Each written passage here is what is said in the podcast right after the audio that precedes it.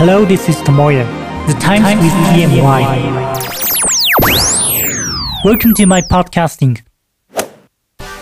Hello, everybody. Welcome back to my podcasting. This is Tomoya. Today, May 14th. Today, I'm going to talking about Gifu Ben. Again, yesterday I talked about the Gifu dialect, but today I'm going to talking about Gifu accent. This is very natural, local Japanese. So I hope you will enjoy this content. Okay, so now the time to change the language from English to Japanese. はい、皆さんこんにちは、ともやです。今日も岐阜弁について話していきましょう。まあ、昨日もね、岐阜弁について話したんですけど、その岐阜の方言というものの中で、名詞や動詞、形容詞、岐阜でしか使わない言葉について少し5つ、6つだったかな？話しました。今日は岐阜の人が使う日本語のアクセント、これについて少し話そうかなと思います。他の県の人たち、他の地域の人たちから、え、それ岐阜だけだよって言われるような喋り方、これを今日はピックアップしてみたいと思います。Okay, so let's get started. じゃあね、身長。これはあの人の背の高さのことです。How tall is he or is her? これを岐阜弁で言うと、身長。まあ身長と体重。身長と体重。あれ、どっちが岐阜弁？身長。もうすでにわかんなくなった。どっちが正解かわかんなくなった。身長。え、身長身長が正解ですね。OK、次。upstairs。セカンドフロアのことを日本語では2階と言いますが、岐阜の人たちは2階と言います。えー、1階、2階、3階。はい、どんどん行きます。Thank you.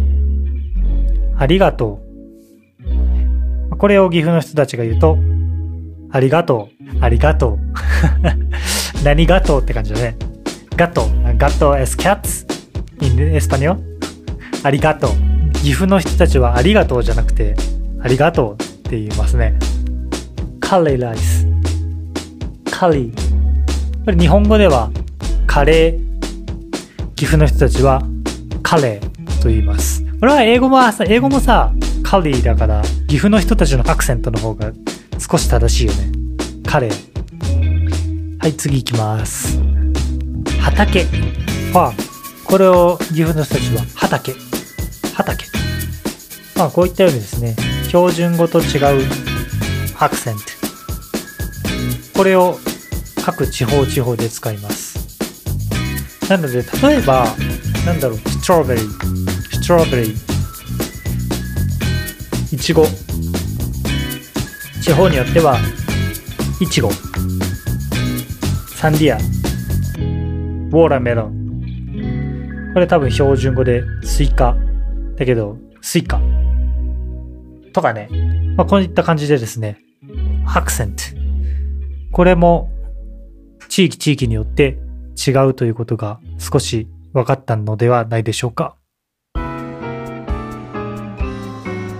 NHK のニュースで話される言葉というのは標準語なので、まあ、正しいアクセント、正しい言葉を使っていますが、各地域、様々な県でその地域特定の喋り方であったり、アクセントで喋ることがとてもあります。これは方言というよりもどちらかというと、鉛という日本語に近いのかもしれません。今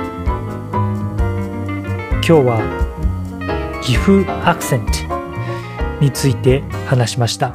いかがでしたでしょうか？今日はこの辺りで私のポッドキャストを締めたいと思います。また、もしよろしければ、Twitter もしくは Tumblr にて私にリクエストください。こういったことを話してほしい。こういったことを教えてほしい。そのようなリクエストをくだされば、それについて、ポッドキャストの中で話していきたいと思います。ぜひともチェックしてください。Okay, so thank you for listening my streaming today. See you next time.